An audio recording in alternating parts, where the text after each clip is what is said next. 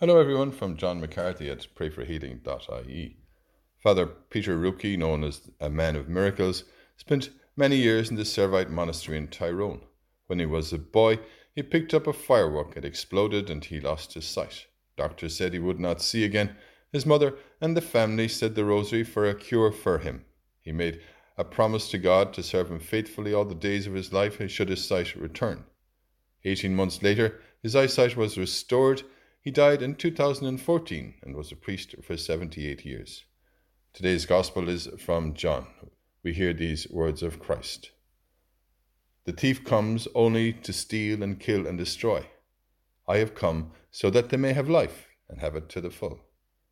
Come, Holy Spirit, open the eyes of our heart Give us the grace to take some moments today to pray and listen for your voice, that we indeed may have a warm and confident relationship with you. Let us pray together and say for one another. Hail Mary, full of grace, the Lord is with thee. Blessed art thou among women, and blessed is the fruit of thy womb, Jesus. Holy Mary, Mother of God, pray for us sinners now and at the hour of our death. Amen.